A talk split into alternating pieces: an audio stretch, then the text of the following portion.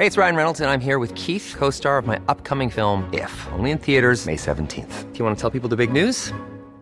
All right, I'll do it. Sign up now and you'll get unlimited for $15 a month in six months of Paramount Plus Essential Plan on us. Mintmobile.com slash switch. Upfront payment of $45 equivalent to $15 per month. Unlimited over 40 gigabytes per month. Face lower speeds. Videos at 480p. Active Mint customers by 531.24 get six months of Paramount Plus Essential Plan. Auto renews after six months. Offer ends May 31st, 2024. Separate Paramount Plus registration required. Terms and conditions apply if rated PG. Ryan Reynolds here from Mint Mobile. With the price of just about everything going up during inflation, we thought we'd bring our prices down. So to help us, we brought in a reverse auctioneer, which is apparently a thing. Mint Mobile unlimited premium wireless. Ready to get 30, 30, bit to get 30, bit to get 20, 20, 20, bit to get 20, 20, bit to get 15, 15, 15, 15 just 15 bucks a month. So, Give it a try at mintmobile.com slash switch. $45 upfront for three months plus taxes and fees. Promo rate for new customers for limited time. Unlimited more than 40 gigabytes per month. Slows. Full terms at mintmobile.com. Hiring for your small business? If you're not looking for professionals on LinkedIn, you're looking in the wrong place. That's like looking for your car keys in a fish tank. LinkedIn helps you hire professionals you can't find anywhere else, even those who aren't actively searching for a new job but might be open to the perfect role. In a given month, over 70% of LinkedIn users don't even visit other leading job sites. So start looking in the right place. With LinkedIn, you can hire professionals like a professional. Post your free job on linkedin.com/people slash people today.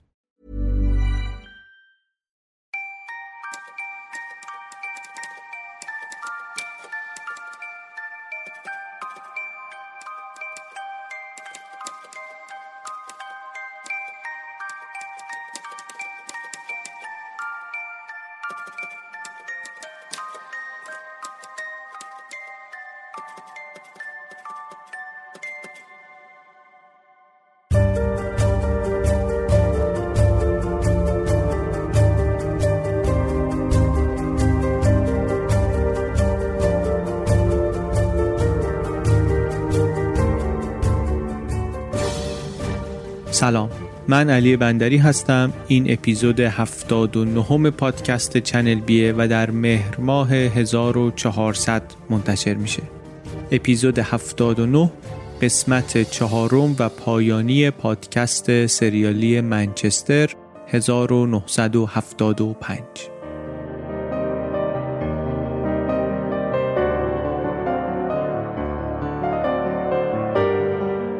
این داستان همینطور که می‌دونید به هیچ وجه مناسب بچه ها و گروه های حساس نیست. قبل از گوش دادنش دقت کنین اگر لازم هدفون بگذارین یا شنیدنش رو موکول کنید به وقت بهتری.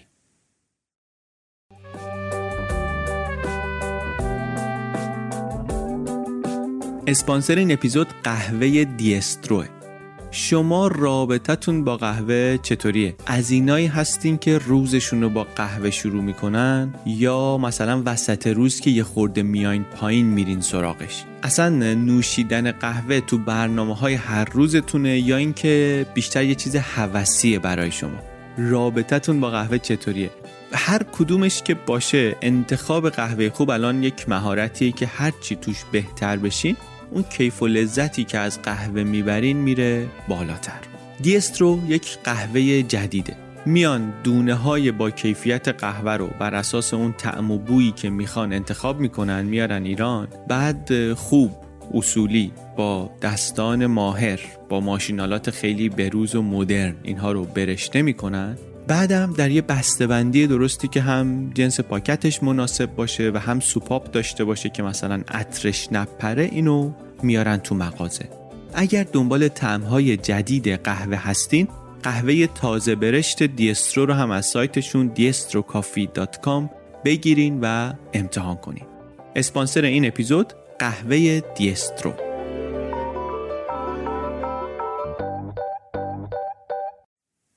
قسمت های قبلی این سریال رو اگه نشنیدین پیشنهاد می‌کنم از اونجا شروع کنین. توی قسمت های یک و دو و سه گفتیم که لسلی مالسی دختر بچه 11 ساله ای بود که با مادر و ناپدری و خواهر و برادرش زندگی می‌کرد. در راچدیل از نواحی منچستر و یه روز یک شنبه ای رفت بیرون نون بخره و دیگه به خونه بر نگشت. چند روز بعد جنازش پیدا شد و تحقیقات پلیس و تعدادی مطلع و بعد کم کم مزنونینی و بعد گفتیم که نوجوانای محل رفتن شهادت دادن. داستانایی گفتن که شبهای قبل از گم شدن لسلی چطور شده و چطور شده و اینها راهنمایی کرد پلیس رو در خونه یه آقایی به نام استفان کیشکو. در یک اپیزود مفصل داستان استفان و خانوادهش رو گفتیم که پدر مادرش مهاجرینی بودن از اروپای شرقی آمده بودن انگلستان بچه‌ای بود از بچگی درگیری با مریضی های جسمی و بعد یک مقدار مریضی های روانی. از درمانهاش گفتیم و از مشکلاتش گفتیم و از زندگی گفتیم و بعدم مواجهش با پلیس اول به عنوان مطلع. درباره دو تا حادثه عورت نمایی و آزار دختر بچه ها و اینا و بعدم کم کم سوال ها رفت سمت قتل لسلی و اینکه نهایتا استفان اقرار کرد. هم به اون ماجراها اقرار کرد و هم در نهایت به قتل لسلی. بعدا البته وقتی وکیل شدید مشاور حقوقی شدید اعترافش رو پس گرفت. منتها با همین اعترافات و کلی اطلاعات دیگه که در تحقیقات گسترده پلیس به دست آمده بود بردندش دادگاه. در قسمت سوم از دادگاه گفتیم که کم و بیش دادگاه سرراستی بود. متهم آدمی بود که همه چیش می‌خورد به اینکه این کار رو کرده باشه. اعتراف هم که خودش اول کرده بود. شهادت ها هم میزون بود. تلاش های وکلای استفان هم نتونست اثر تعیین کننده مثبتی بگذاره روی هیئت منصفه و شدان چه که شد. استفان رو گناهکار تشخیص دادن و قاضی هم فرستادش زندان. زندانی بسیار سختتر از اون جایی که تا اون موقع بود و این در حالی بود که تازه آدمایی بودن بین خانواده های شاکیا و آسیب دیده ها و اینا که می‌گفتن که درسته که اعدام و دیگه ورداشتن ولی اینو دیگه واقعا کمتر از اعدام نباید بهش حکم داد. بالاخره یه جایی هم حکم اعدام لازمه دیگه. و کجا؟ بهتر از اینجا که طرف مشخصه کاری رو کرده خودش هم گفته که کردم. و چه کاری هم؟ و چه قربانی هم؟ و چه شرایطی هم؟ این باید اعدام می‌شد. اما ادام نشد رفت زندان. از شرایط بعدش در زندان گفتیم اینکه بهش حمله های خیلی بدی شد همون سال اول. تشدید بیماری هاش به مرور مکاتباتش با بیرون از زندان حال روحی روانیش بیماری مادرش بیرون زندان تنهایی مادرش تلاش های مادرش. این تلاش ها نهایتا پرونده رو رسون دست یک تیم جدیدی که اعتقاد داشت به بیگناهی استفان. نه اینکه بریم تقاضای عفو کنیم نه اینکه به خاطر این شرایطش و اینها از زندان بیاریمش بیرون. اینکه این بابا اصلا این کار رو نکرده. یک تیم تحقیقاتی جدیدی در همون اداره پلیسی که پرونده رو بسته بود کار رو بعد از سالها گرفتن دستشون و همینجا تقریبا داستان ما هفته پیش تمام شد و حالا می‌خوایم بریم ببینیم بعدش چی شد و سرانجام کار چی میشه. دوباره تکرار می‌کنم که این داستان برای بچه ها و گروه های حساس مناسب نیست. پادکست سریالی منچستر 1975 قسمت چهارم دو قربانی.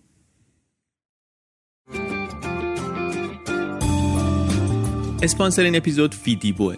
فیدیبو یه سرویس اشتراکی داره به نام فیدی پلاس که مثل کتابخونه الکترونیکیه. شما یه مبلغی ماهانه حق عضویت میدی بعد می‌تونی هر چقدر که خواستی از کتابایی که توی این فیدی پلاس هست بخونی یا بشنوی. کتاب هم هم توش زیاده هم متنوعه و همین که همینطوری بیشتر می‌کنن هم کتاب های الکترونیکی رو هم کتاب های صوتی رو و هم اصلا ناشرهایی رو که توی فیدی پلاس ازشون کتاب دارن. برای شنونده های چنل بی الان یک تخفیف هم دارن روی فیدی پلاس هزار نفر اولی که از کد چنل بی استفاده کنن می‌تونن با پول یک ماه اشتراک سه ماهه بگیرن. به نظر من فرصت خوبیه. هم کتاب الکترونیکی هم کلی مجله هم کتاب های صوتی در فیدی پلاس کد تخفیف چنل بی برای اشتراک فیدی پلاس C H A N E L B. برای اشتراک فیدی پلاس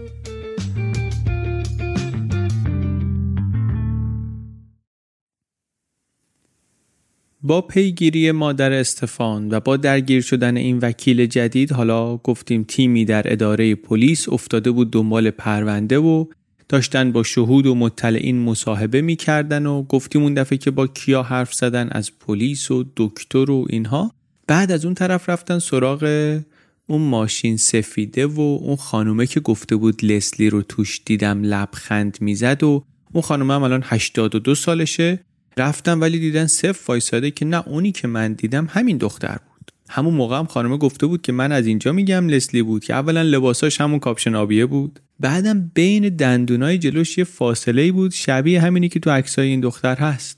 بعد منم لبخند زدم بهشونم لبخند زد. در حالت آرامش و خوشحالم بود. نشسته بود رو صندلی جلو کنار راننده. راننده هم رفته بود دستشویی مثلا. بعد برگشت نشست پشت فرمون و رفتن. مدرک و داده تازه‌ای پیدا نشد. نه درباره اون ماشین که دو نفر دیگه هم گفته بودن در صحنه جرم دیده بودنش نه درباره اون ون آبیه که بهش اشاره کردیم. هرچی اینا بیشتر گشتن دیدن نه هر چی هست همونیه که اون موقع هم مطرح شده. اما یه نکته مهم لباسی بود که این خانم گفت من تن راننده دیدم. این خیلی شبیه بود به اون لباسی که اون شاهد دیگر هم می‌گفت که تن مردی دیده که داشته دختر بچه رو کنار جاده میبرده بالای اون بلندی. یعنی چی؟ یعنی به احتمال خیلی زیاد این دو نفر داشتن درباره یک نفر حرف می‌زدن. اونی که این خانوم تو ماشین کنار لسلی دیده بود همونی بود که اون نفر دیگه دیده بود داشته دختری رو می‌برد بالا. و این آدم یه کسیه بجز استفان کیشکو. یعنی چی؟ یعنی اگه اون خانم درست تشخیص داده بود و اون دختر لسلی بود اون مردی که باهاش بوده قطعا استفان نبوده. یه آدم دیگه که رفتن سراغش یه دختری بود که تو مغازه کار می‌کرد. گفتیم استفان و مادرش رفته بودن مغازه ولی این نتونسته بود دقیق بگه اون یک شنبه ای که یادش میاد اینا آمده بودن یک شنبه 5 اکتبر بود یا یک شنبه بعدش بود. دیدن الان میگه که من مطمئنم که پنجم بود. یعنی همون تاریخی که استفان میگه. چرا؟ نشون به اون نشون که من شنبه دیروزش هم با دوست پسرم دعوا کرده بودم که بعد وقت تولدشم بود. هم همون صبحش با مامانم.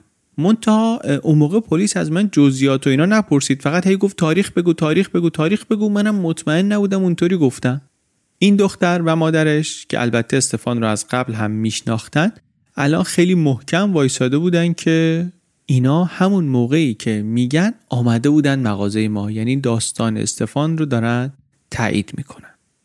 حواسمون هست دیگه. گروه پلیس یه تیمی از پلیس دارن پرونده بسیار قدیمی رو باز می‌کنن میگردن با شاهدای اون موقع مصاحبه می‌کنن.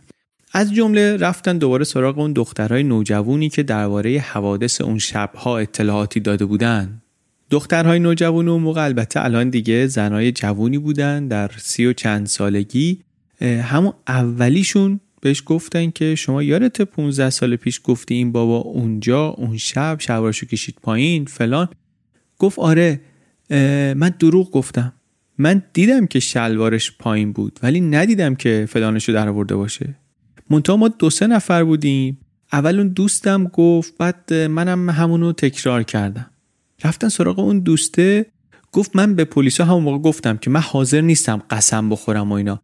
ولی من اول دیدم اون یکی دختره گفت بعد منم دوم حرف همونو گرفتم همونو تکرار کردم. رفتن سراغ اون یکی اون یکی هم 33 سالش حالا ازدواجم کرده. دوست خانوادگی لسلی هم بوده شب قبلش لسلی رو خودش برده بوده رسونده بوده خونه. گفتش که ببینین من وقتی بچه بودم خیلی تخیل قوی داشتم. قصه می ساختم خودم همش رو از این برنامه ها داشتم. درد سرتون ندم. این سه تا دختر نوجوون سابق گفتن که کار ما احمقانه بود. ولی بچه بودیم شرایطم سخت بود گیج کننده بود. ما یه چیزی گفتیم. دروغ بود حرفای ما دروغ بود. ولی ما رو تو دادگاه نبردن واسه شهادت. اگه برده بودن می‌گفتیم که دروغ گفتیم. حقیقت اونجا می‌گفتیم. ولی کسی ما رو تو دادگاه نبرد. البته دو تا دختری که گفته بودن سایه یک مردی رو دم کلوب جوانان دیده بودن اونا سر حرفشون موندن. اما یکی از اونا هم الان گفتش که من استفانو میشناختم. این اون آدمی نبود که من دیده بودم. بقیهشونم یا خلاصه شهادتشون رو الان عوض می‌کردن یا اینکه اصلا می‌گفتن الان ما یادمون نیست چرا اون موقع اینطوری گفتیم. یادمون هم هست دیگه. اینا همون دخترای ده دوازده ساله هستن که اون موقع بعد از دادگاه یعنی در انتهای دادگاه قاضی بهشون گفته بود باری کلا به این شجاعت شما حب بزا به این تیزبینی شما کلی ازشون تمجید و تشکر کرده بود. خلاصه همه این مصاحبه های بعد از این همه سال ولی این شد که اولا هیچ شاهدی نیست که بگه مردی در شب 3 اکتبر با چاقویی در دست عورت نمایی کرده. یعنی اون کاری که استفان بهش اعتراف کرده بود اصلا کسی نیست که بگه این اتفاق افتاده. چه برسه به اینکه حالا بخوان تشخیص بدن استفان بوده. از اون گذشته یه بخشایی از همون شهادت های چپن در قیچی همون موقع رو هم حتی به وکلای استفان نگفته بود پلیس. اگه گفته بود شاید اونا می‌تونستن متوجه بشن که این روایت خیلی سوراخ داره. چی بود شهادت هایی که نگفته بود؟ یکی از مهمتریناشو بگیم.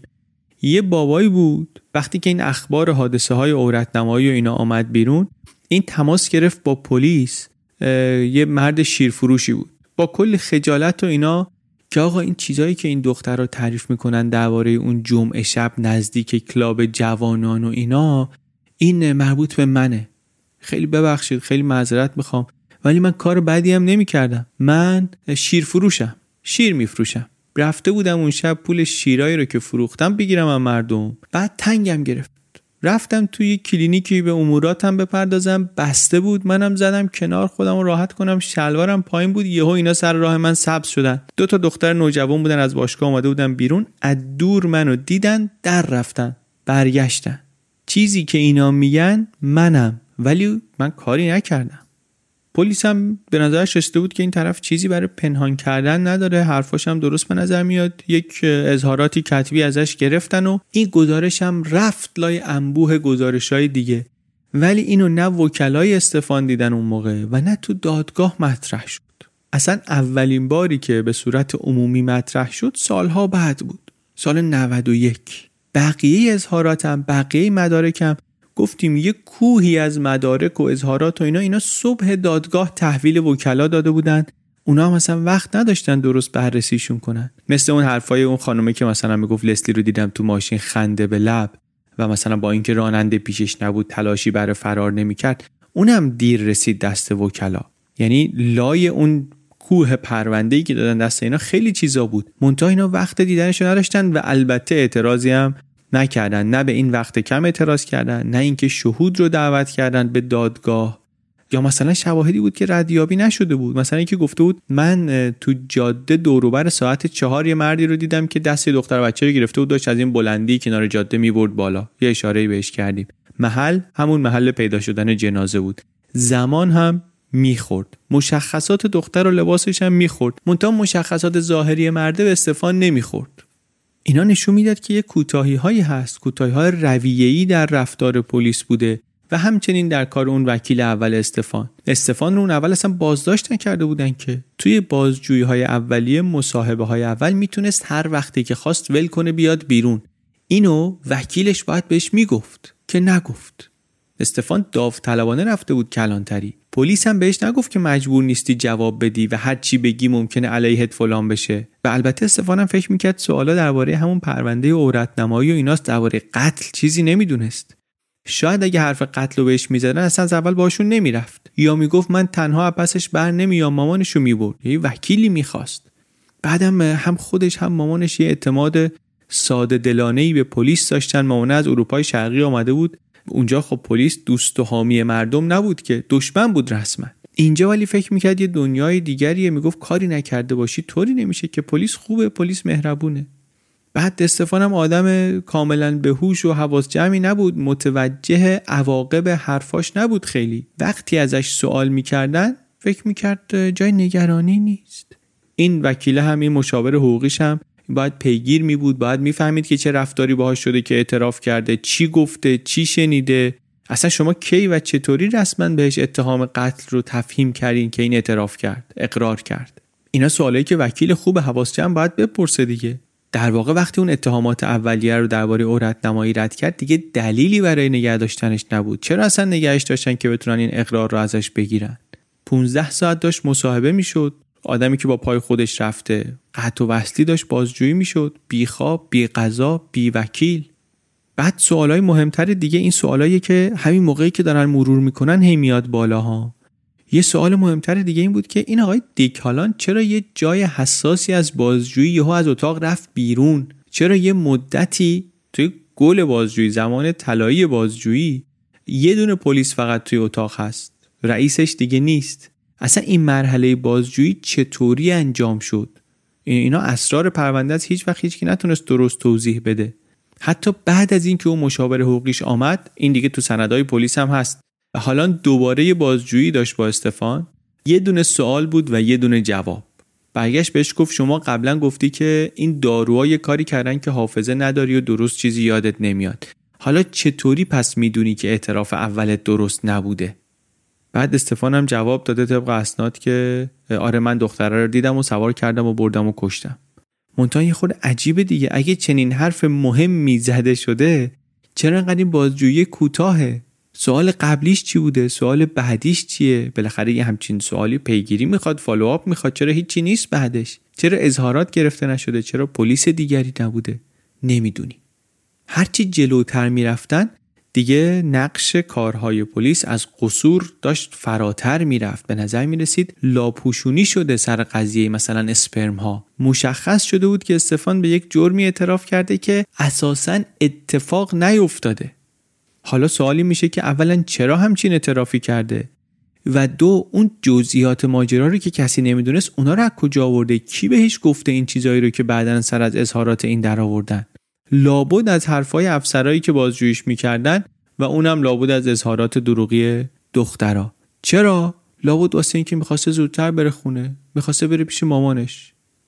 دکتر بردن زندان استفان رو دید و صحبت و ارزیابی و نهایتا معاینه و اونم گزارش داد که این تجهیزاتی که من معاینه کردم و مشاهده کردم بعیده هیچ وقت تونسته باشن اصلا اسپرمی تولید کنن.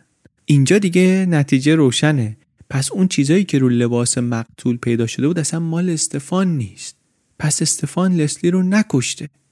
اون جزئیات مهمی که تو دادگاه گفته بودن فقط قاتل می‌تونست بدونه و چون استفان ازش حرف زده بوده حتما اون قاتله الان دیگه به نظر می‌رسید همه اینا رو بازجا گذاشتن تو دهنش.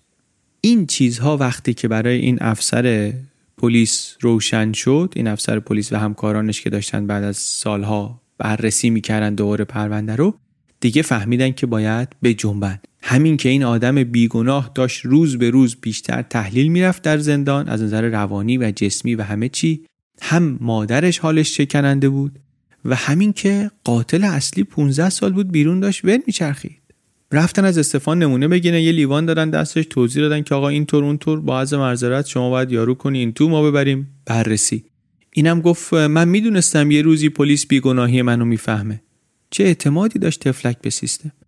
رفت تو اتاق و در قفل کرد یه ساعت بعد اومد بیرون گفت آقا ببخشید گیر کرده خبری نیست. گفتن نه آقا این خیلی مهمه برو تلاش تو بکن. دوباره رفت یه ساعت دو ساعت اومد بیرون دست خالی. باز بردن شواهد و توضیحات و پیش یه دکتر متخصص اسمی و معروف دیگه بدون اینکه نظر دکتر قبلی رو بهش بگن. اونم گفت آقا ایشون خیلی خیلی بعیده که هرگز اسپرمی تولید کرده باشه. بعدم دو تا تزریق 125 میلی گرمی تستوسترون نمی‌تونسته شرایط اینو عوض کنه. مخصوصا که بین اولین تزریقش تا روز قتل لسلی 24 روزم فاصله بیشتر نبوده. میشه با تزریق تستوسترون در بعضی حیوانات این اسپرم هد ها رو مشاهده کرد. اما اولا مقدار تزریقی باید 20 برابر این باشه. بعدم طول می‌کشه. دیگه فهمیدن این چهار نفری که داشتن تو اداره پلیس کار می‌کردن فهمیدن که این چیزی رو که اینا می‌دونن به زودی بقیه هم خواهند فهمید و طبعات فهمیدن جامعه دیگه بزرگتر از آزاد شدن یه نفر از زندانه این قصه گنده تر از این حرف هست. ترکیب حماقت چند تا دختر نوجوان و ناتوانی و تشخیص اشتباه و پنهانکاری پلیس وقت و اشتباهات تیم دفاع و البته پنهان کردن بعضی از شواهد و اینها یک بیگناه رو نابود کرده زندگیشو. در واقع از مسیر اون اشتباه ها و خطاها اینا رفتن به سمت اینکه مجرم اینه و در موقعیت آسیب پذیری که این آدم داشت تونستن ازش اعترافی بگیرن و همون اعتراف شد هسته مرکزی پرونده. وقتی هم که اعتراف رو گرفتن دیگه به نظر می رسید هیچ چیزی رو که اون اعتراف رو ببره زیر سوال نمی‌خواستن ببینن و بشنون. مخصوصا آقای هالند. برای همینم این مسئله ای که لکه های روی لباس لسلی اصلا نمی‌تونست مال استفان باشه رو اصلا بهش توجهی نکردن. یعنی شواهدی که می‌تونست بیگناهی استفان رو اثبات کنه همیشه موجود بود. منتها با دقت انگار پنهان شده بود. همه این یافته های جدید شد یه گزارش 50 صفحه‌ای. ای آخرش هم پیشنهاد کردن که با وسیقه آزادش کنید تا دادگاه تجدید نظرش برگزار بشه. زنگ زدن به این وکیل جدیده ملون که آقا کار فوری پیش آمده پاشو بیا اینجا. اداره پلیس. اینم مشتریاش معمولا قالپاق دزد و دعوا بگیر خیابون و اینا بودن. مشغول امورات اونا بود. اون روزم بهش گفتن کار فوری یهو دلش آشوب شد.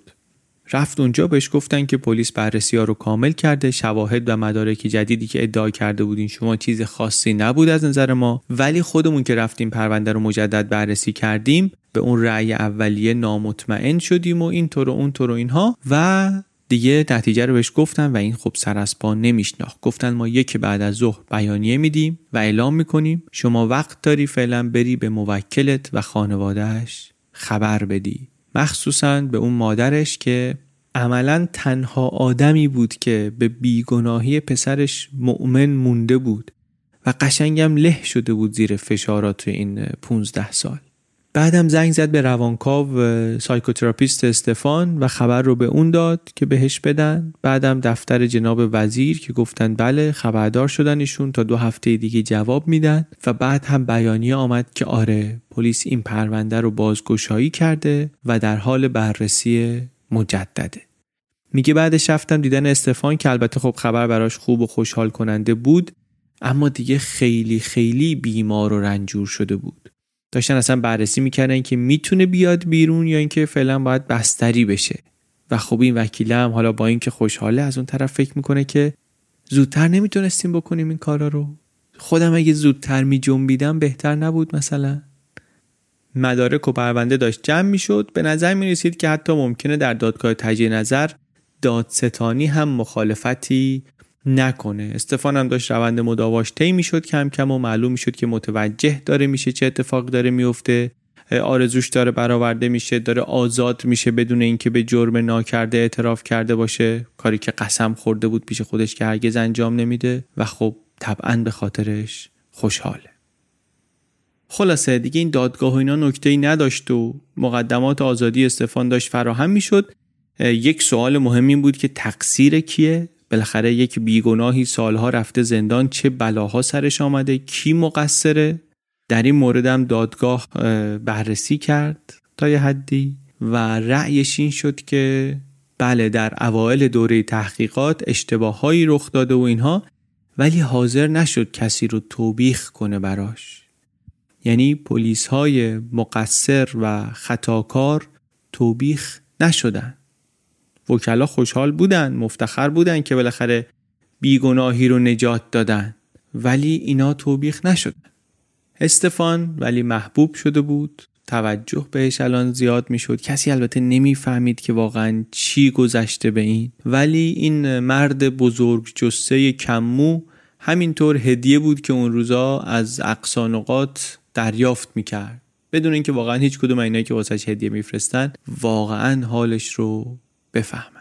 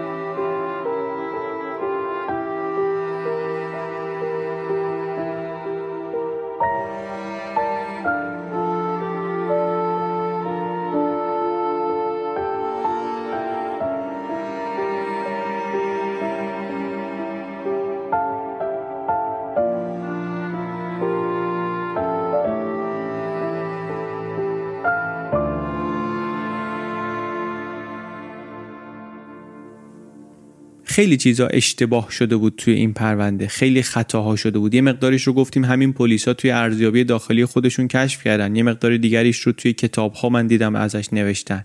شواهدی که وکلا ازش یا خبردار نشدن یا دیر خبردار شدن و به هر حال اصلا پیش رو نگرفتن. یه مرور کوتاه بکنیم به نظرم خوبه. هم پلیس پنهان کاری کرده بود هم وکلا کم کاری کرده بودن سر این شهادت ها مثلا شهادت اون خانمه که گفت لستی رو دیدم تو ماشین یا اون شیر فروشه همون یه قلم اظهارات اون شیر فروشه در کنار سوال و جواب بیشتر از اون دخترها کلا حساب استفان رو از اون ماجراهای شبها جدا می‌کرد. در یه موردش اصلا اتفاقی نیفتاده بود چیزی اتفاق نیفتاده بود. یه مورد دیگه هم که یه نفر دیگه ای رو دیده بودن. بعد حواس اونم هست دیگه. اصلا سر همین شد که اینا رفتن سراغ استفان. با همین با یه نخی وصلش کردن به پرونده لسلی. این اگه هوا می‌شد کل ماجرا هوا بود. یا اصلا خود وضعیت استفان از نظر روحی روانی وقتی نگاش کنی یه چیزی که مشخصه اینه که این آدم اگر به هر دلیلی سر و کارش با پلیس و قانون بیفته معلومه که خیلی کمک جدی و سطح بالایی لازم داره. شاید بیشتر از یک آدم نرمال. در حالی که کمک حقوقی که استفان گرفت پرخطا بود و سطح پایین. و واقعا بیشتر بهش آسیب زد تا کمکش کنه. استفان آدمی بود ساده دل که انگار واقعا از مواجهه با هر اتوریته گریزان بود. ترجیح می‌داد پیش مادرش باشه مثلا تا اینکه با یه مردی حرف بزنه. میشه تصور کرد که چنین آدمی زیر بازجویی پرفشار و طولانی پلیس چی گذشته بهش؟ نکته دیگه فشار افکار عمومی بود. فشار افکار عمومی واقعا بالا بود. مراسم خاکسپاری لستی رو من اینجا خوندم که تلویزیون که نشون می‌داد با کلی خبرنگار اومده بودن از در سطح تلویزیون ملی کل انگلیس سر و صدا کرد. حواسا جمع این شهر کوچیک شد که چه خبر شده. بعد این فشار بعدا منتقل میشه به بقیه و از جمله نیروهای پلیس شهر کوچیکی که بهش عادت ندارن و اینا رو میندازه تو مسیری که شاید اگر اگر شاید تو مسیر طبیعی خودشون می‌رفتن این اشتباهات رو نمی‌کردن. مواجهه پلیس البته واقعا از همون اول از همون قدم اول برخطا بود با استفان. همون باری که رفتن در خونش و گفت من درست یادم نیست فکر کنم بیمارستان بودم همونجا کلی اشتباه کرده پلیس. یکی از کتابای منابع ما کلا به جزئیات خطاهای پلیس و وکلا و سیستم دادرسی و اینا داره می‌پردازه. من توی جزئیاتش نمیرم ولی قدم به قدمش از شکل پرسیدنش از سوالی که پرسیدن از رویه‌ای که طی کردن از اختارایی که باید می‌دادن و ندادن. تا اینکه مثلا شفاف باید بگن که تو متهمی یا مثلا داریم درباره چنین پرونده‌ای باهات صحبت می‌کنیم. تله نباید بذارن واسه کسی که دارن به عنوان مطلع ازش سوال می‌کنن. تو همه اینا پلیس کارش مورد داره. پرخطاست. حتی با همون قوانین همون موقع. تو فیلم ها می‌بینیم پلیس یه نفر رو دستگیر می‌کنه بهش یادآوری می‌کنه که تو حق داری ساکت بمونی و جواب ندی و هرچی بگی ممکنه علیهت استفاده بشه. این فقط واسه فیلم ها نیست اینا واقعا مهمه. این حق مهمیه در دادرسی عادلانه. گفتنش و به زبون آوردنش هم مهمه. پلیس باید بگه این رو. در مورد استفان این کار اجرا نشد. پروتکل و قوانین اون موقع پلیس هم یه چیزی برای این حرفا داشت. این کارو نکردن. یک قسمت کامل واقعا میشه فقط جزئیات این اشتباهات رو گفت. ما حالا ازش میگذنیم اینجا ولی این نمونه ها رو باید می‌گفتیم که بدونیم وقتی میگیم پلیس خطا کرد منظورمون چه خطایی چه خطاهاییه و این دادرسی و این تحقیقات چه چیزایی داشت چه اشکالاتی داشت که از یک تحقیقات و دادرسی درست و عادلانه متمایزش می‌کنه. و البته چیز دیگری که نباید دست کم بگیریم همین اظهارات دروغ و شهادت دروغ این دخترایی بود که در نوجوانی واسه خنده واسه بامزه بازی یا به هر دلیل دیگری آمدن و یک چیزایی گفتن و ولی با شهادت های اینا به کمک حرفای اینا بیگناهی سالها زندانی شد و هیچ وقت هم عذرخواهی نکردن. هیچ وقت این دخترها عذرخواهی نکردن. اینا هم یه جوری بالاخره وجدانشون رو راضی کردن. همونطوری که هممون می‌کنیم. ولی عذرخواهی هیچ وقت نکردن. خانواده لسلی ولی بعدا آمدن عذرخواهی کردن به خاطر چیزهایی که بعد از دادگاه اول درباره استفان گفته بودن. ولی این دخترها عذرخواهی نکردن که نکردن. سوالم حالا این میشه که خب کار استفان نبود. کار کی بود؟ کی کشته بود لسلی رو؟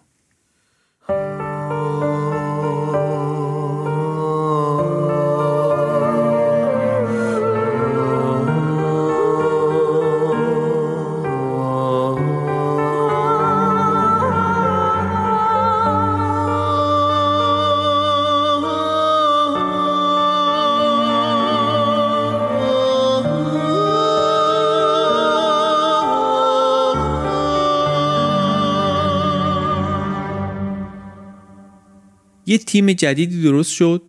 اعلام کردن که ما داریم دوباره تحقیقات می‌کنیم روی پرونده قتل 16 سال پیش. پلیس شروع کرد 90 تا مزنون جدید اضافه شد به پرونده. حالا اطلاعات هم کم ندارن. هم اون تحقیقات اولیه هست هم تحقیقات جدید.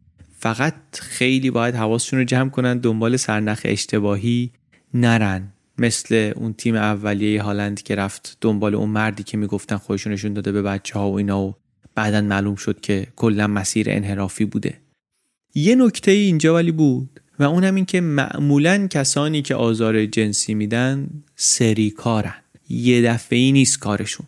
برای همین اینا می‌تونستن برن ببینن که تو این سالا پرونده دیگری بوده شکایتی دستگیری اقراری چیزی. تو پرونده های قدیمی که گشتن دیدن که اینا چند تا مسیر رو رفته بودن که به بنبست رسیدن. بعد رسیدن به یه مزنونی که بازجویی هم شده بود ولی همزمان دیگه با استفان هم داشتن می‌رفتن جلو و دیگه قفل کردن رو استفان و اونو بیخیال شدن. کی بود اوشون؟ یه بابایی بود به نام ریموند. این بابا هم ون داشت. همین که قبلا به خاطر جرائمی با انگیزه های جنسی محکوم شده بود. آدمی بود از خانواده شلوغ و پدری سختگیر و درسم نتونسته بود درست بخونه. از مادر بیمارش نگهداری می‌کرد. بعدم از خونه رفت و بعد از کلی شکست و درگیری و اینها این ورانور انگلستان کار می‌کرد تا اینکه رسید به اینجا. یه مدت کارهای مختلف و معدن و کار رو زمین و کم کم شربازی و دعوا و درگیری و دستگیری و ازدواج و یه بچه و دو بچه و سه بچه و چهار بچه و حالا خودش هم یه پاش زندانه تمام این مدت. اما چیزی که باعث شد پلیس توجهش به این بابا جلب بشه این بود که یه بار دختر دوازده ساله همسایه رو بلند کرده بود با ماشین رفته بود کنارش بوغ بوغ که مثلا بیا مامانت کارت داره بیا من ببرمت پیش مامانت. بعد برده بودش توی بیابونی با تینر بیهوشش کرده بود. بعد دختره که به هوش آمده بود دیده بود لباس تنش نیست اینم گفته بود جیک بزنی کشتمت. دخترم تفلک رفت مدرسه اول نگفت به کسی ولی تا شب دیگه کبودی صورتش و حال آشوبش و اینا. آخرش به مامانش گفت که این همسایه‌مون می‌خواست منو بکشه و من به هوش که آمدم لباس تنم نبود.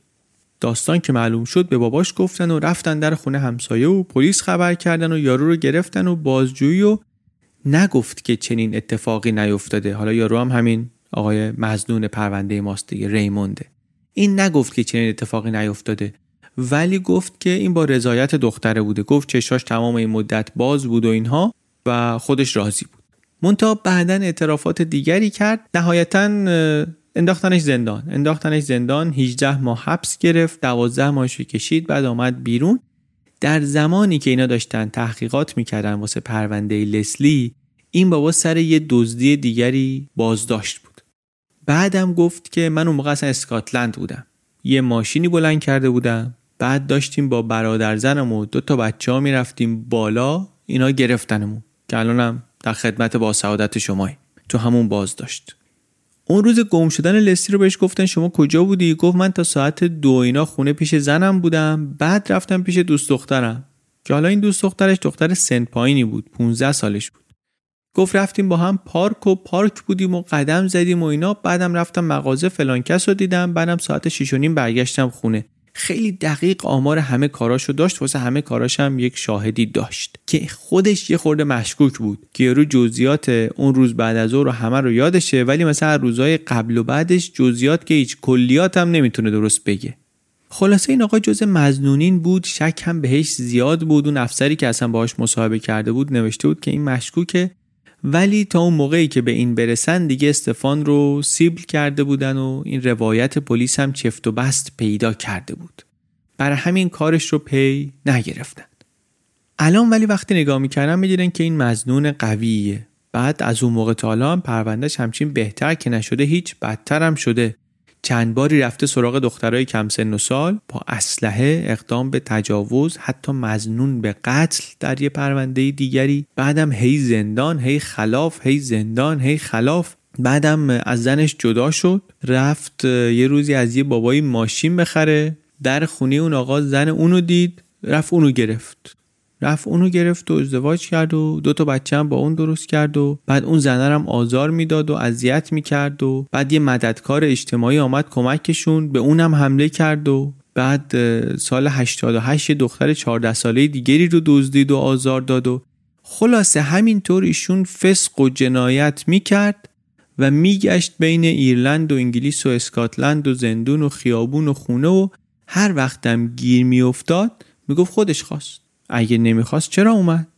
رضایت بود طبق رضایت بود همه چی از این حرفایی که خیلی از متجاوزین می‌زنند سر همون پرونده آخرش هم افتاده بود زندان بعد توی مرخصی جیم زده بود و الان که اینا این پرونده قتل لسلی رو بازگشوده بودن این آقا در حال فرار بود. جذابیتش واسه این تیم تحقیقات این بود که هم یه سری از جرائمش خیلی شبیه بود به ماجرای لسلی و همین که اون البایی اون عذری که واسه روز مرگ لسلی داشت کمی شک برانگیز بود. تحقیقات بیشتر شکها رو بیشتر هم کرد. مصاحبه کردن با رفقا و برادر زنش و شریکش و اینا دیدن سوراخ و قصه این زیاده. منتها اون چیزی که دیگه باعث شد خیلی مطمئنتر بشن روش این بود که دیدن زن سابق این برادر زنه همسایه روبرویی یکی از دوستان خانوادگی خانواده لسلی بوده. چی شد؟ پیچیده شد. مهم نیست واقعا دوباره نمیگم. مهمش اینه که یه ربطی داشت خلاصه به لسلی. یه نخی بود که اینو به خونه لسلینا وصلش می‌کرد. یه طوری که لسلینا زیاد می‌رفتن خونه این دوستشون. در نتیجه حالا می‌شد اینطوری فکر کرد که لسلی این بابا رو میشناخته. و شاید اصلا با میل و اختیار سوار ماشینش شده. چون این با اون زن سابق و برادر زنش و اینا به این خونه رفت آمد می‌کردن. بالاخره وسط اون همه جنایت و دزدی و فسق و فساد طرف رفت آمد با جناقی رو فراموش نکرده بوده چون خانواده به هر حال ستون همه چیه دیگه. تحقیقات بیشتر نشون داد که این آقا هم در اون دوره زمانی به این خونه رفت آمد داشته همچنان و هم اینکه اون ونه رو هنوز داشته. یعنی در تحقیقات اون موقع دروغ هم گفته. رفتن سراغ اونایی که اون موقع شهادت داده بودن براش و عذر براش تایید کرده بودن. البای براش جور کرده بودن. یکیشون رفته بود استرالیا. بلیت گرفتن براش آوردنش انگلیس. هتل گرفتن یه افسری هم گذاشتن باش ببینن چی می‌تونه ازش در بیاره. درباره اتفاقات 16 سال پیش. کی بودین این؟ همون دختره بود که اون موقع 15 سالش بود و با این بابا رابطه داشت. ایشون گفت که من از این خیلی خوشم میامد همه منو بچه می‌دیدن. این منو یه طوری نگاه می‌کرد انگار من یه زن بالغم. بعدم ما خونه خودمون خیلی محدودیت و اینا داشتیم. پیش این من هیچ قید و بندی نداشتم. آزاد و رها. اون روزم گفت ما قرار داشتیم ساعت پنج این دو ساعت دیر اومد. من البته گرفتارش بودم. واقعا گرفتارش بودم. بعد صبر کردم. بعدم که اومد قاطی بود. اومد منو گرفت فشار داد که هوامو داری هوامو داری پلیس اگه اومد سراغت. منم فکر کردم این باز لابد یه موتوری چیزی بلان کرده. همچی خوشم هم اومد که مثلا یه بخشی از نقشه این باشم. گفتم البته عشق من هرچی تو بگی من با تو هم هوا تو دارم. بعد گفت اگه پلیس اومد گفت یه شنبه کجا بودی چیکار کردی؟ تو دقیقا هر کاری رو که یه شنبه پیش کردیم واسه این هفته تعریف می‌کنی. اینطوری قاطی هم نمی‌کنی. بعدم با هم در میری دختر قشنگ خودشو تو این رمانای عشقی جنایی می‌دید. گفت حتما حتما. دختر 15 ساله می‌بینه نه تنها دارن بازیش می‌گیرن بلکه عاشق داره واسه خودش یه جزئی از نقشه است می‌خوان با هم در برن. کلی کیف کرد. بعد اونم دختری که تو خونه باید به باباش می‌گفت بله آقا جون چش آقا جون. باباش می‌گفت باید به من بگی سر تو خونه اونطور. حالا این بابا که دو برابر سنش هم داره واقعا عاشقش انگار. حالا اون چیزی که اون موقع عشق می‌فهمید. می‌دونست خلاف کاره ولی خب فکر می‌کرد خلافش اینه که ماشین میدزده. یه بارم درباره یه پرونده تعرضی شنیده بود که این بهش گفت نه بابا دختر گیر داد به من بعد که نرفتن پاپوش درست کرد. خلاصه خلاصه. بعد از مرگ لسلی این با این دختره با هم در رفتن. رفتم مدرسه دختره رو برداشت با همون ونه تا یه جایی رفتن. بعدم ونه رو یه جایی گذاشتن و ادامه دادن به سفر. رفتن رفتن رفتن تا ایرلند. اونجا یه کاری گیر آوردن هر کدوم یه سه هفته اونجا بودن. بعد دوباره برگشتن انگلیس. به دختر گفت تو همینجا تو ساحل بمون من برم دو تا امر ضرور دارم. بهش برسم اصری میام میبینمت. که دیگه همین شد که کاشتشو دیگه نیامد که نیامد. حالا 16 سال گذشته دختره رو برداشتن از استرالیا آوردن. همچنان مزه اون عشق و احساس زیر زبون دختره هست. واسه همین باز اولش همون قصه ساختگی 15 سال پیشو میگه. بعد اینا یه فیلمی نشونش دادن که به کمک Crimewatch بی بی سی ساخته بودن. در واقع بازسازی صحنه ربایش و قتل لسلی بود. با همون ون و همون مسیر و همون لوکیشن و اینا. بعد دختر ونه رو که دید گفت آخه ما چقدر پشت این ونه؟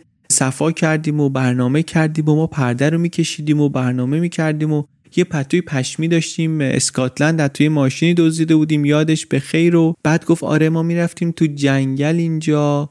بردنش سر محل قتل گفت آره آخه ما می اومدیم اینجا خیلی باصفا بود.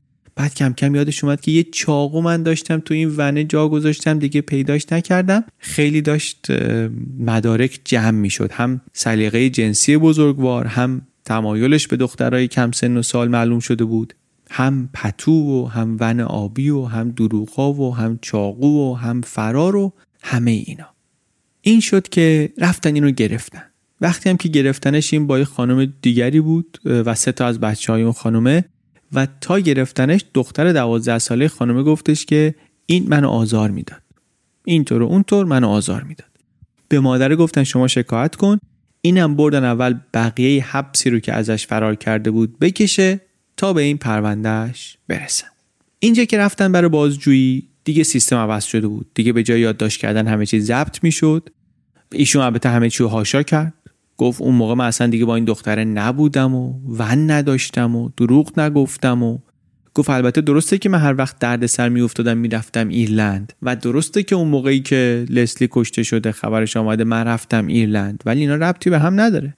بعد بیشتر که بازجویی و مصاحبه و سوال و اینا کم کم گفتش که من ماشین خیلی میدزدیدم. هی ماشین میدزدیدم رد می‌کردم و اینا. شاید دا اینا یه ون آبی هم بوده چه می‌دونم. و بعدم از یه جای گفتش که وکیل من گفته سوالا رو جواب ندم و دیگه تقریبا هیچ سوالی رو جواب نداد. حتی گفتن بهش برای اینکه مثلا احساساتش رو یه خورده تحریک کنن بهش گفتن که اون اولین قربانیت بود که با تینر بیهوشش کردی بهش تجاوز کردی. اون زندگیش نابود شد می‌دونی؟ همیشه موقع عشقبازی بوی تینر میاد تو مشامش. دوازده بار تلاش کرده خودکشی کنه. فقط بچگیشو نابود نکردی. سایه اون اتفاق افتاده رو همه زندگیش.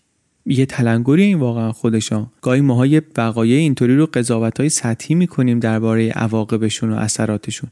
میگه اون دختر که الان زنی شده حتی با بچه هاش الان نمی‌تونه رابطه درست برقرار کنه. و البته اینا هیچ کدوم این بابا رو تکون نداد و اینها هم صبر کردن. صبر کردن دوره زندانش که تموم شد همچی آمد بیرون از در زندان همونجا گرفتنش به اتهام قتل لسلی. اینجا دیگه همه بازجویی ها در حضور وکیل انجام شد. همه چیز ضبط می‌شد. یه نسخه آخرش می‌دادن به وکیل. وسطش استراحت هست آب هست غذا هست قهوه هست چای هست نه ساعت خواب هست. چند روزی اینطوری بازجویی کردن. لام تا کام صحبت نکرد. ولی بعد چند تا از همسلولیاش آمدن جلو. یکیشون گفتش که آقا این بعد از اون بازجویی اول وقتی برگشت زندان خیلی قاطی بود. خیلی عذر می‌خوام خیلی معذرت می‌خوام. باسن به باسن سیگار می‌کشید. بعد می‌گفت منو دارن سر یه قتل 16 سال پیش استنتاق می‌کنن. زنه میگه زل بزن تو چشام بگو من نکشتمش. منم نگرانم واقعا. یه ونی داشتم اون موقع. این روغن می‌داد و چنین و چنان بود و اینا. بعد من این ونه رو تو لیورپول ولش کردم رفت میترسم شهر بشه. بعد اینا میگن دختره رو از استرالیا برداشتیم آوردیم اینجا. دختره به ونه وصل میشه ونه به قتل وصل میشه. من اگه به دختره وصل بشم بیچارم. بعدم این همسلولیش گفتش که من گفتم که کشتیش یا نکشتیش؟ که گفت زل زد تو چشام و هیچی نگفت. یکی دیگه گفتش که این به من گفت من کشتمش. بعدم خیلی افسرده بود سر این بازجویی یکی دیگه حتی اومد گفت این چند بار اقدام به خودکشی کرد تو زندان سر این بازجویی چند تا از این چیزها رو اینا تونستن تایید کنن با چک کردن با زندان. ولی دیوار سکوت این بابا رو نتونستن بشکنن. تا اینکه آخرش بهش گفتم ببین ما نمی‌خوایم هر طور شده تو رو محکوم کنیم. ما واقعا نمی‌خوایم یه استفانه دیگه رو دستمون بمونه. ولی برای اینکه بتونیم حذفت کنیم از مزنونین باید به ما جواب بدی. اینو که گفتن گفت باشه. من علا رقم توصیه وکیلم به سوالاتون جواب میدم. ولی بدونین که من بیگناهم. دوباره شروع کردن تناقضات حرفای قبلی و ناهمخانی جوابهای این با شهود دیگر رو یکی یکی ازش پرسیدن دیگه رسید به جایی که پذیرفت دروغ گفته توی بازجو یا درباره یه چیزایی.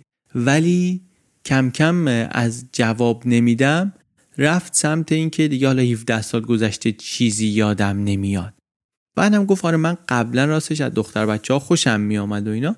ولی یه بار تو ایرلند من یه دختری رو کنار جاده دیدم بهش تجاوز شده بود می‌خواست خودشو بکشه من بردمش رسوندمش بیمارستان و دیگه زندگیم عوض شد و تغییر رویه دادم. درد سرتون ندم. این خیلی خوب این دوره بازجویی طولانی رو مدیریت کرد و جا خالی داد.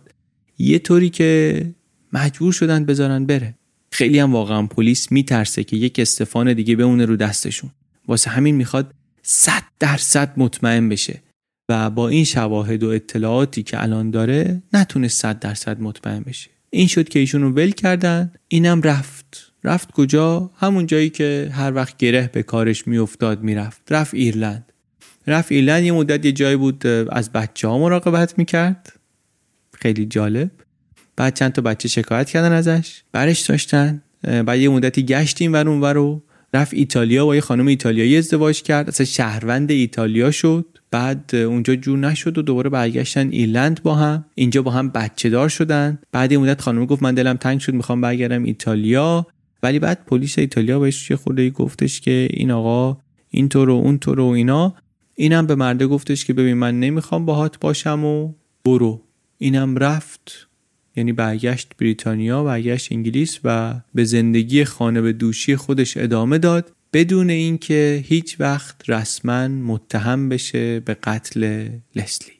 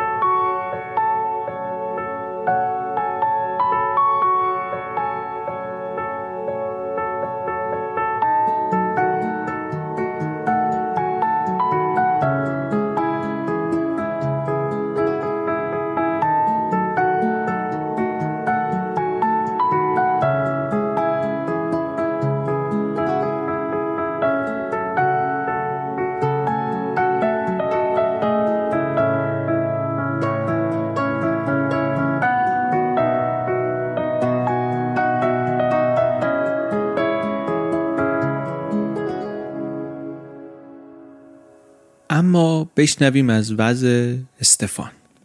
حال وکیل و مادر استفان و اینا خوشحالی هست ولی خب طبعا حسرت سالهای تلف شدم خیلی خیلی سنگینه. با پزشکا مشورت کردن و استفان رو آوردن واسه کنفرانس مطبوعاتی تو همون بیمارستان. به وضوح آشکارا مریض بود. معلوم بود قشنگ مریضه. از مادرش حرف زدن. قبل از هر چیز. اصلا خودش قبل از اینکه شروع کنه به حرف زدن رفت مادرش رو بوسید. بعد از سالهای سخت زندان گفت از بدرفتاریا گفت. گفت که من امید و اعتمادم رو به سیستم غذای انگلیس از دست ندادم. در همه این سالها می‌دونستم که بیگناهیم یه روزی ثابت میشه. از تلخی های بازجویای منجر به اقرارش گفت. گفت میترسیدم بزننم اینا می‌خواستم ببندن زود پرونده رو برن به تعطیلات عیدشون برسن. از آینده گفت گفت آرزو دارم که قاتل لستی پیدا بشه آرزو دارم خودم ازدواج کنم. بعد صحنه واقعا خیلی متأثر کننده است. معلومه که حالش عادی نیست. حالا وزن خیلی زیاد و دندونای کاملا داغون و اینا یه طرف حال روحی روانیش هم از همون حرف زدنش همچین ناپایدار به نظر می‌رسه. سه ماه بعد از این بالاخره ولی تونست مرخص بشه از بیمارستان و بره خونه و رو تخت خودش. بخوابه. اتاقش هم دست نخورده بود. اون هیلمنش رو هم پلیس بهش برگردوند. همونطور که بود. هرچند خودش فعلا در شرایطی نبود که بتونه بشینه پشت فرمون. کم کم گفتن حالا که دارو داره می‌گیره واسه بیماری های روانیش می‌تونه دیگه دائمی خونه باشه. بردنش چند نفر شهر رو دید. آدما می اومدن بهش تبریک می‌گفتن. ماشینش رو عوض کرد. شروع کرد کم کم کوتاه رانندگی کردن. یه پیش پرداختی از اون پولی که به عنوان قرامت قرار بود بگیره گرفته بود. رقم دقیقش رو نگفتن ولی میگن دوروبر 500 هزار پوند. سال 1993 هم مادرش رو انتخاب کردن به عنوان زن نمونه شهر که خودش اینطوری میدیدش که بالاخره این شهر من رو در خودش پذیرفت. این جامعه بالاخره منو پذیرفت. روال زندگی ولی کم کم شد همونی که سالها پیش بود. مادر و پسر در خانه گاهی هم حالا می‌رفتن بیرون خریدی گلی گیاهی حالا یا دوتایی با هم یا با همون خاله استفان. هیچ کدومشون در واقع حالشون خیلی خوب نبود. نه مامانش نه استفان با اون هیکل بزرگ و ناتوان و ریه داغون و رنگ و روی رفته. حالش اینطوری بود که ساعت ها می نشست روی صندلی و زل می‌زد به یه گوشه ای و تا چیزی نمی‌گفت شارلوت بهش اینم اصلا لب از لب باز نمی‌کرد. حالش واقعا خوب نبود. روانپزشکم می‌گفت که خیلی سخته که بفهمیم چی به این گذشته. 16 سال بیگناه در زندان دو تا حمله وحشتناک همون سالهای اول بعدم برای چنین آدمی. می‌گفت به نظر من این داره یک تعدادی از جدیترین نشانه های اسکیزوفرنی رو نشون میده. بی انرژی بی انگیزه به هیچی علاقه نشون نمیده. هیچ کدوم حال خوبی نداشتن و این حال بعد همینطوری بود تا اینکه 21 دسامبر شد. سه روز قبل از کریسمس نزدیک یک ساله که آمده خونه چند شب مونده در واقع به شب کریسمس شبی که سالهاست حسرتش رو می‌کشه. اون شب مادرش رو بوسید و شب به خیر گفت و رفت که بخوابه. بعد مادرش از تو اتاق یهو یه صدای گروم پیشنید. دوید خودش رسوند به اتاق دید استفان افتاده رو زمین. یه بالش گذاشت زیر سرش هر چی کرد دید نه جواب نمیده. زنگ زد آمبولانس و آمبولانس آمد و بردنش بیمارستان ولی کار دیگه از کار گذشته بود. کار از کار گذشته بود. تحملش دیگه تمام شد بدنش دیگه نمی‌کشید. 18 سال 18 سال بعد از روزی که برای بازجویی از خونه برده بودنش بیرون مادر استفان دوباره باهاش خدافزی کرد این بار برای همیشه و بعد باز دوباره تک و تنها برگشت خونه. زن عجیبی بود این مادر خیلی عجیب خیلی پرظرفیت. فردای فوت استفان گزارشگر تلویزیون رفته بود خونه مصاحبه بعد خیلی مهمون نواز خیلی باز خیلی گرم بدون زاری بدون شیون. خیلی محکم برگشت گفت که من بعضیا رو هیچ وقت نمی‌تونم ببخشم. اون افسر پلیس نه تنها گناه زندانی کردن پسر بیگناه من رو دوششه روی دوش وجدانشه بلکه حالا اینم باید بکشه. مرد پسرم. البته اینم گفت گفت من خوشم حداقل به اینکه پسرم در شرایطی از این دنیا رفت که اون لکه ننگ از اسمش پاک شده بود. همه فهمیدن بیگناه بوده. استفان که رفت انگیزه های شارلوت هم برای زندگی کمتر شد. خیلی جنگیده بود. با بیماری جنگیده بود با سیستم جنگیده بود با همه جنگیده بود که پسرش رو پس بگیره. ولی اون که رفت دیگه نه پول واقعا می‌خواست نه قرامت رو می‌خواست. اینا رو می‌خواست چه کنه؟ انگار دیگه واقعا شارلوت هم دلیلی برای زنده موندن نداشت. این شد که در ماه می 1994 یک ماه بعد از اینکه اون جایزه زن برگزیده شهر رو تونست همونطوری که خودش آرزو داشت خودش با دست خودش بده به نفر بعدی در سن هفتاد سالگی شارلوت هم از دنیا رفت. قبل از فوتش هم گفت من خوشحالم که پسرم قبل از من رفته. من نمی‌خواستم داغ نبودن منم به داغایی که این کشیده اضافه بشه. بس دیگه هرچی کشید. خوب شد که این رفت من بعدش رفتم. این قصه ولی تلخیاش تمومی نداره متاسفانه. اون روزی که لسلی رفت نون بخره یادمونه دیگه گفتیم نوبتش نبود. در واقع نوبت برادرش بود. منتها اون موقع داشت فوتبال بازی می‌کرد این شد که قرعه افتاد به نام لسلی. عذاب وجدان و اندوه این ماجرا بار سنگینی شد رو دوش این پسر. آخرش سی سال بعد از اون بعد از ظهر منحوس پاییزی در مارس 2005 این آقا که ازدواج هم کرده بود و سه تا بچه هم داشت جزئیاتشو نمیگم دیگه. ببخشید. خودکشی کرد. خیلی به شکل خشنی. خودکشی این برادر که ماراتون هم میدوید و پسر خیلی معدب و مادر دوستی هم بود و یه سالم بیشتر اختلاف سنی با لسلی نداشت و خیلی هم به لسلی نزدیک بود این باز دوباره یک تراژدی بزرگی شد برای این خانواده. مخصوصا که خشونتش زیاد بود. می‌دونستن افسرده است ولی کسی نمی‌دونست این چاهی که این توشه چقدر عمیقه. چون از دل آدم کسی خبر نداره.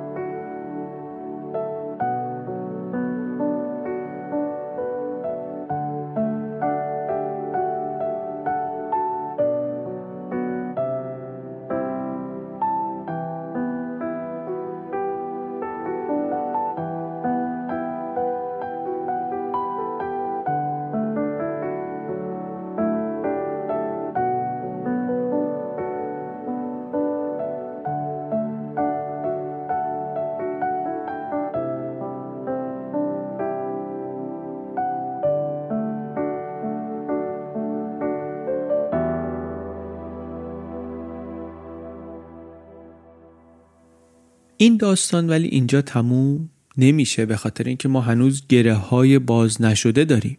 یه گره کوچیکش اون افسر ارشد پلیس آقای دیک هالند. ایشون که بالاخره مسئول اون تیمی بود که اعتراف گرفته بودن از استفان و اون فورنزیک ساینتیستی اون دانشمندی کارشناسی که در پرونده مشغول بود و خطاهای عجیب داشت اینا جفتشون داشتن دوران بازنشستگیشون رو با افتخار سپری می‌کردن که این پرونده دوباره باز شد. باز شد و یه مقدار اول سر صدای رسانه‌ای و اینا بعدم هالند یک بیانیه هشت صفحه‌ای داد. منتها چه بیانیه‌ای واقعا؟ نوشته بود توش که از این عذرخواهی ها از این عذرخواهی هم حتی نمیشه بهش گفت چون عذرخواهی نکرد. از این بیانیه ها که هیچی نمیگن هیچی نمیگن مسئولیت هیچی رو نمیپذیرن.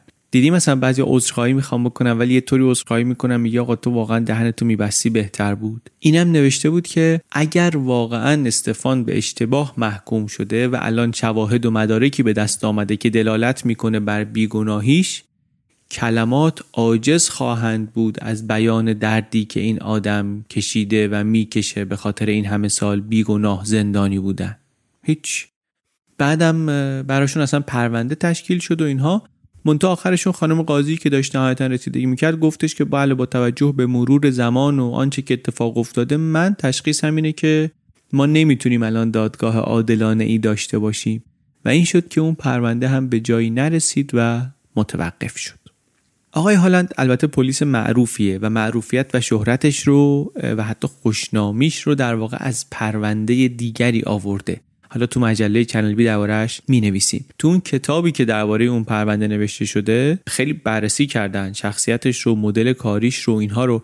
اونجا تو اون کتابه میگه که این از جنس این پلیسایی بود که دنبال جوابن. یعنی مهمترین چیز براشون جوابه نتیجه است. و حالا اگه هدف خیلی والا باشه یه خورده هم اگه وسیله اشکال داشته باشه براشون خیلی مهم نیست. روش یه خوردم حالا خطا داشته باشه خیلی براشون مهم نیست. تا وقتی که بدونن اینطوری به جواب می‌رسن. از این پلیس ها اون موقع زیاد بودن در انگلستان. فکر می‌کردن که قانون زیادی داره حال میده به مزنونین. خیلی حق میده به متهم. دست و پای پلیس رو خیلی میبنده. ما نتیجه که می‌خوایم بالاخره یه حرکتهایی باید بکنیم. شارلوت مادر استفان وقتی از دنیا رفت رو وا کردن دیدن که یک مقداری از اون چرا که داشته داده به بیمارستان و مرکز سالمندان و امور خیریه و اینها یه مقدار قابل توجهش رو هم داده به همین وکیلی که نقش اصلی رو داشت در آزادی استفان. یه مقدارم عجیب بود که چیزی برای خواهرش نذاشته بود. وکیل هم بعد از اون دنبال چند تا پرونده مشابه دیگر رو گرفت و اصلا چنین محکومینی که شک هست به محکومیتشون شد تخصص کاریش یه جورایی اما سوال اصلی لسلی رو کی کشته بود پس؟ اگه استفان نبود اگه اون بابا هم نبود و به درستی آزاد شد پس قاتل کی بود؟ وقتی که بیگناهی استفان ثابت شد یک گروهی که بدبختی و فاجعه براشون دوباره شروع شد خانواده لسلی بودن باباش می‌گفت 17 سال من تو مغزم کردم که قاتل دخترت اینه. خواهرش می‌گفت بند بند وجود من از این آدم متنفر شد. حالا اومدی بهم میگی این قاتل نیست؟ من درد قدیمیم تازه شد که هیچ کلی درد جدید پیدا کردم حالا. از همش بزرگتر این که خواهرمو کی کشته بالاخره؟ بعد اینا بعد از چند سال دوباره با مزنونین پرونده قدیمی گفتیم کار کردن و بررسی و اینا. به جایی نرسیدن عملا دوباره پرونده سرد شد و متوقف شد. خانواده لسلی هم خودشون کمپین را انداخته بودن تو خیابون میگشتن پوستر چاپ می‌کردن پخش می‌کردن دست مردم که مثلا یادشون نره این ماجرا رو. ولی خب پیشرفتی در کار نبود. تا اینکه سی سال بعد از قتل لسلی یک سال تقریبا بعد خودکشی برادرش اول اکتبر یه خانومی که کارگر جنسی بود رفت سر قرارش تو هتل پیش یه آقایی به نام رونالد کستری این آقای رونالد اونجا به این خانوم حمله کرد. حمله کرد و پلیس آمد و دستگیرش کرد و این البته هاشا کرد حمله و ضرب و شتم و اینا رو ولی پلیس گرفتش. گاهی توی این پرونده های تجاوز و آزار جنسی و اینا میگن که تقصیر خود قربانیه. بعضیا میگن میگن خودش رفت. چرا رفت خونش؟ لباسش چرا اینطوری بود؟ شب بود فلان بود اگه نمی‌خواست چرا رفت؟ نکته ای که باید یاد بگیریم اینه که لباس مهم نیست. حال طرف مهم نیست. اون چیزی که مهمه توافقه. این خانوم کارگر جنسی بود. قرار بود در قبال پولی سرویسی بده. منتها قرار نبود کتک بخوره که. توافقشون این نبود. خلاصه این آقا رو آمدن گرفتن و آزمایش دی ان ای ازش گرفتن و دی ان ایشو رفتن مقایسه کردن با اون فایل هایی که تو آرشیو پلیس داشتن. بعد سی سال اون نمونه هایی رو که از رو لباس لسلی برداشته بودن هنوز داشتن تو آرشیو. نمونه رو نگه داشته بودن. اون موقع نمی‌شد یه کارایی رو کرد. آزمایش و دی ای و اینا نیامده بود. الان ولی تکنولوژی و ابزارهای پیشرفته و اینها یه کاری می‌شد کرد که اون موقع امکان پذیر نبود. اونم این که هر کیو گرفتن دی ان رو بیارن با اون چیزی که توی کتابخونهشون توی آرشیوشون دارن مقایسه کنن ببینن تطابقی با کسی با صحنه جنایتی داره یا نه. و اینجا این تطابق پیدا شد. کی بود این بابا؟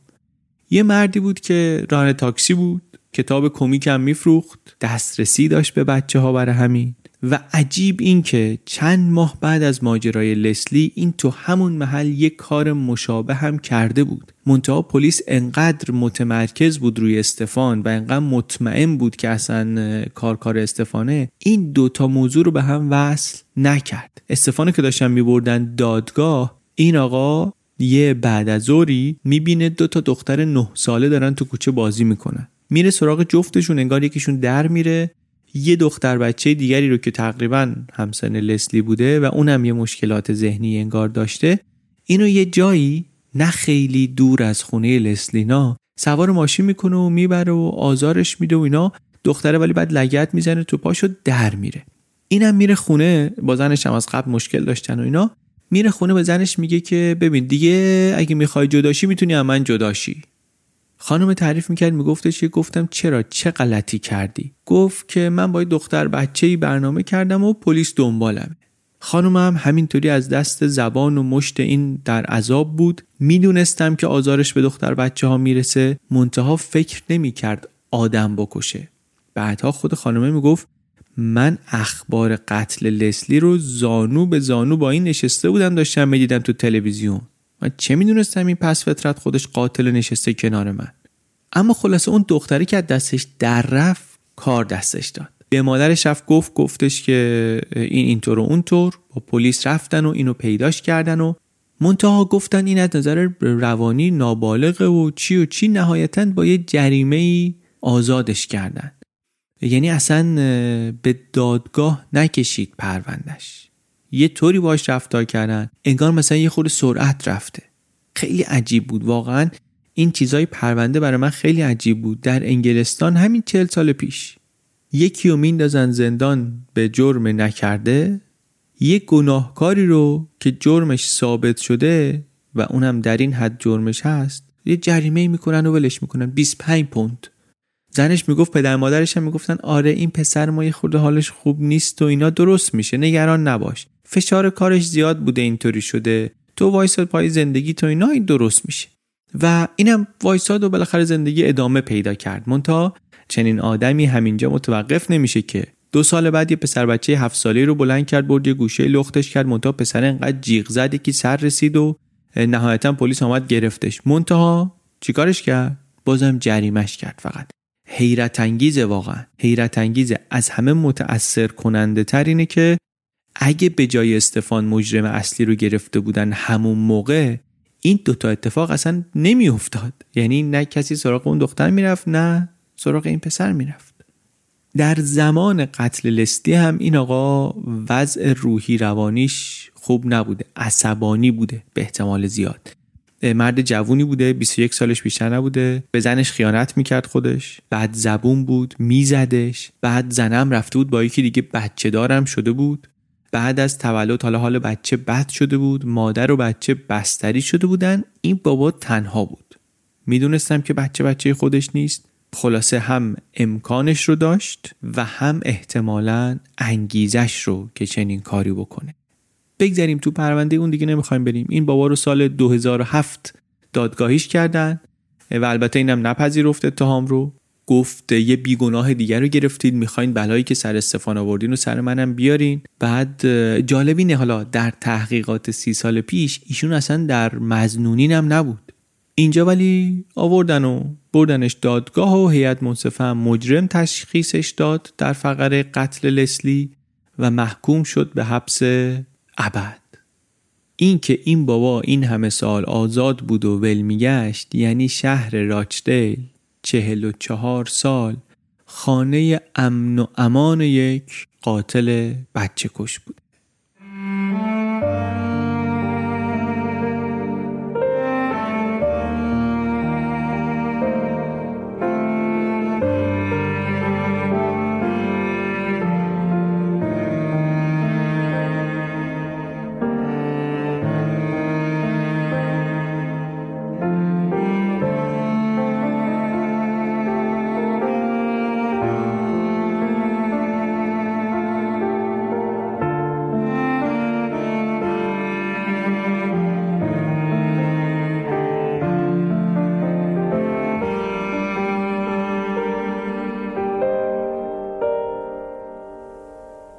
بریم دیگه ببندیم قصه رو کم کم. اون آقای دیک هالند رو بگیم سرنوشتش اول. ایشون در 74 سالگی از دنیا رفت. بدون اینکه هیچ وقت هیچ نشانه ای از پشیمونی نشون بده به خاطر آنچه که بر استفان گذشته. نمی‌دونیم هم که موقع مرگش خبر داشت که قاتل پیدا شده یا نه. اون موقع پرونده باز شده بود. پرونده استفان کیشکو از ماندگارترین پرونده های بیعدالتی miscarriage of justice در سیستم قضایی بریتانیا. آدمی که مدارک و شواهد علمی نشون می‌داد که این اصلا نمی‌تونه قاتل باشه. ولی پلیس محلی اون مدارک رو پنهان کرد نادیده گرفت و البته بعدا پلیس عذرخواهی کرد به خاطر این ماجرا. تشکیلات پلیس و نه اون آقای هالند. درباره خطاهای پلیس و اینا حرف خیلی زیاد زده شده. یکی از کتابای منبع ما کلا درباره خطاهای این پرونده است.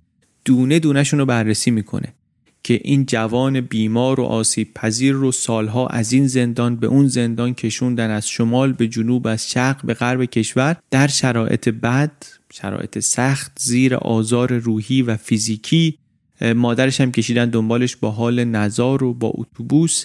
با این امید که این ننگ رو از نام پسرش پاک کنه. داستان غریبیه.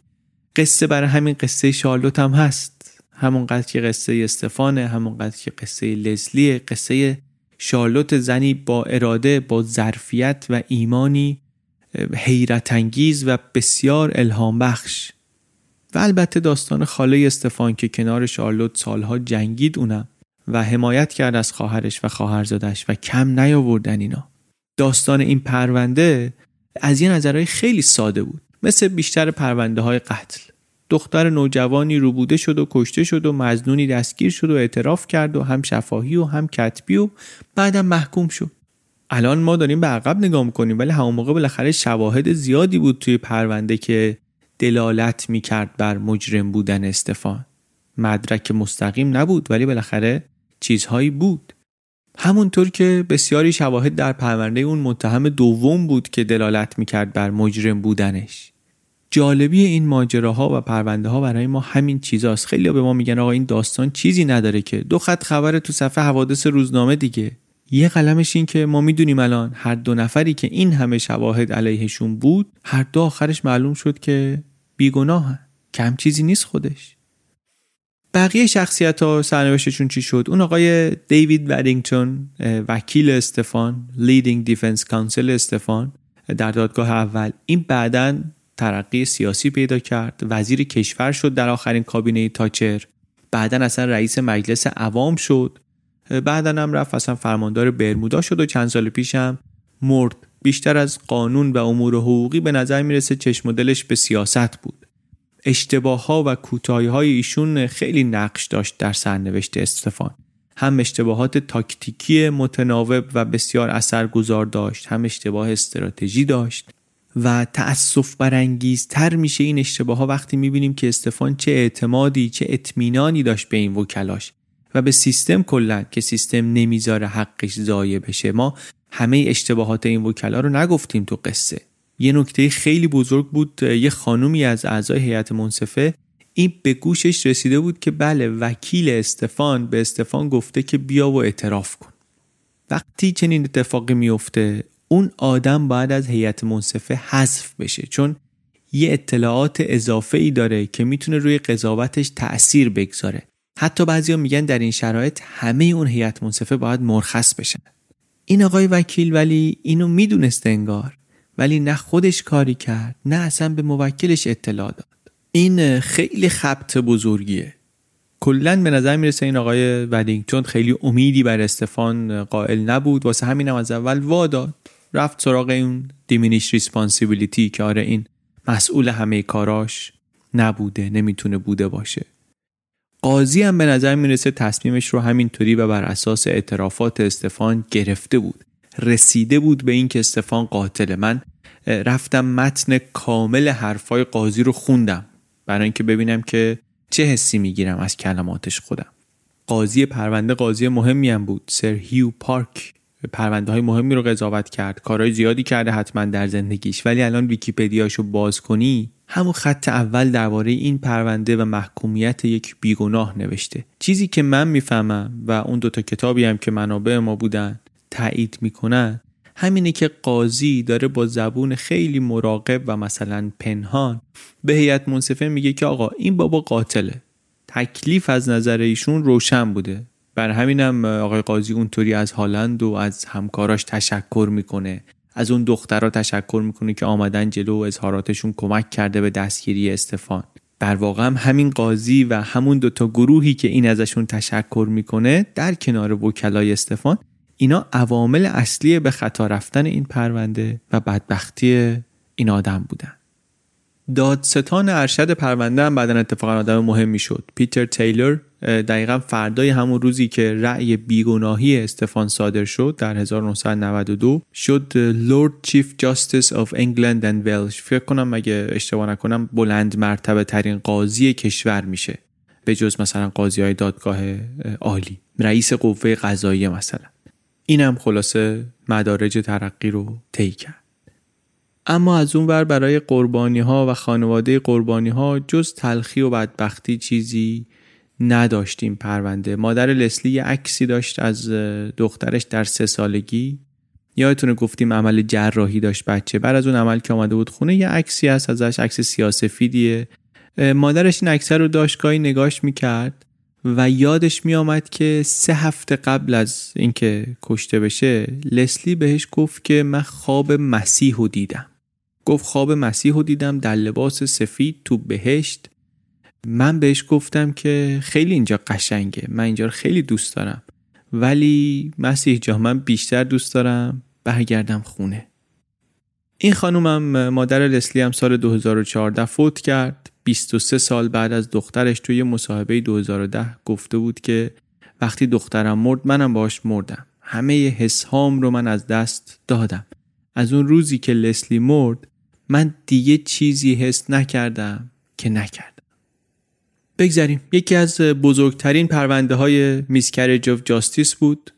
یک پرونده بود و دو قربانی.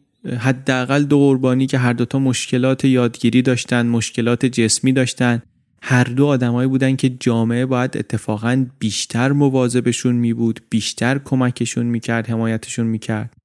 ولی با هر دو بسیار وحشیانه رفتار شد و هر دو نابود شدند و البته قربانی های این بیعدالتی بزرگ بسیار بسیار بسیار بیشتر از این دو نفر بودن. ماجرایی که به نظر می‌رسه که تمام شده ولی تو ذهن ما که داستانش رو شنیدیم و خوندیم هرگز تمام نمیشه. ماجرای استفان و لسلی در منچستر به سال 1975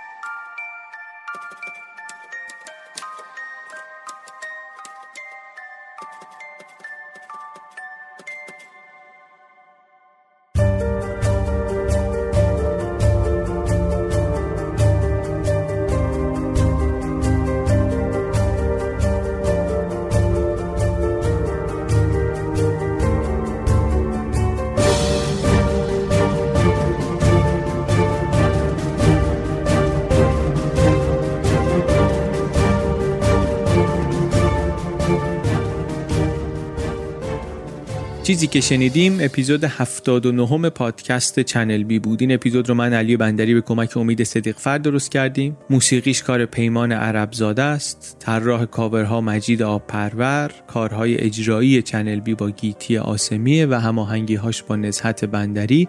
طراح و مسئول فنی سایت چنل بی هم چنل بی پادکست مهران بلحسنی خیلی هم ممنون از کمک های زهرا شمس برای معادل پیدا کردن برای بعضی از این اصطلاح های این سریال.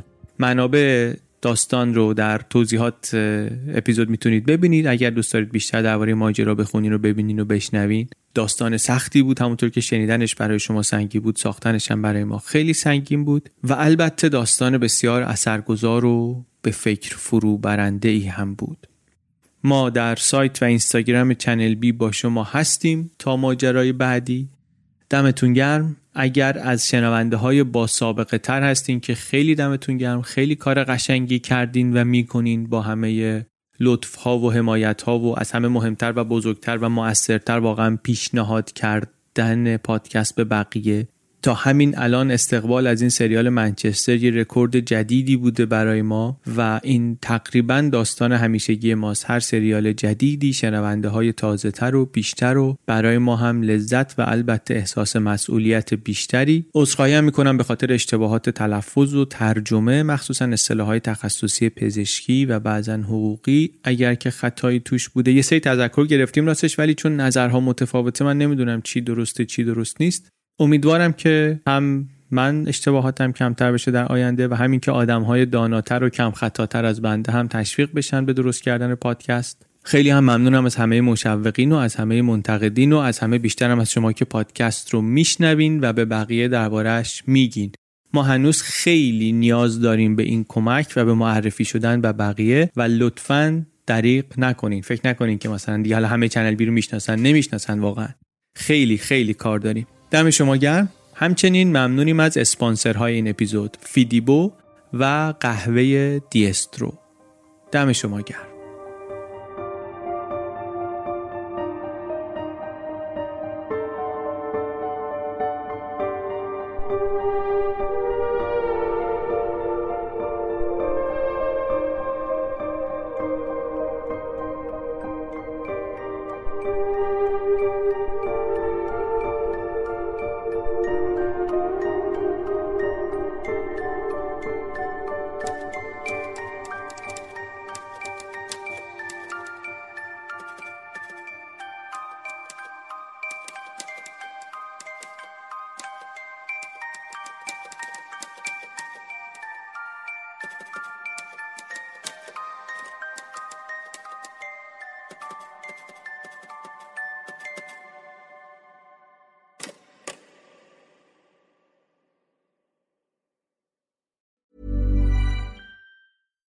Hi, I'm Daniel, founder of Pretty Litter. Cats and cat owners deserve better than any old fashioned litter. That's why I teamed up with scientists and veterinarians to create Pretty Litter. Its innovative crystal formula has superior odor control and weighs up to 80% less than clay litter.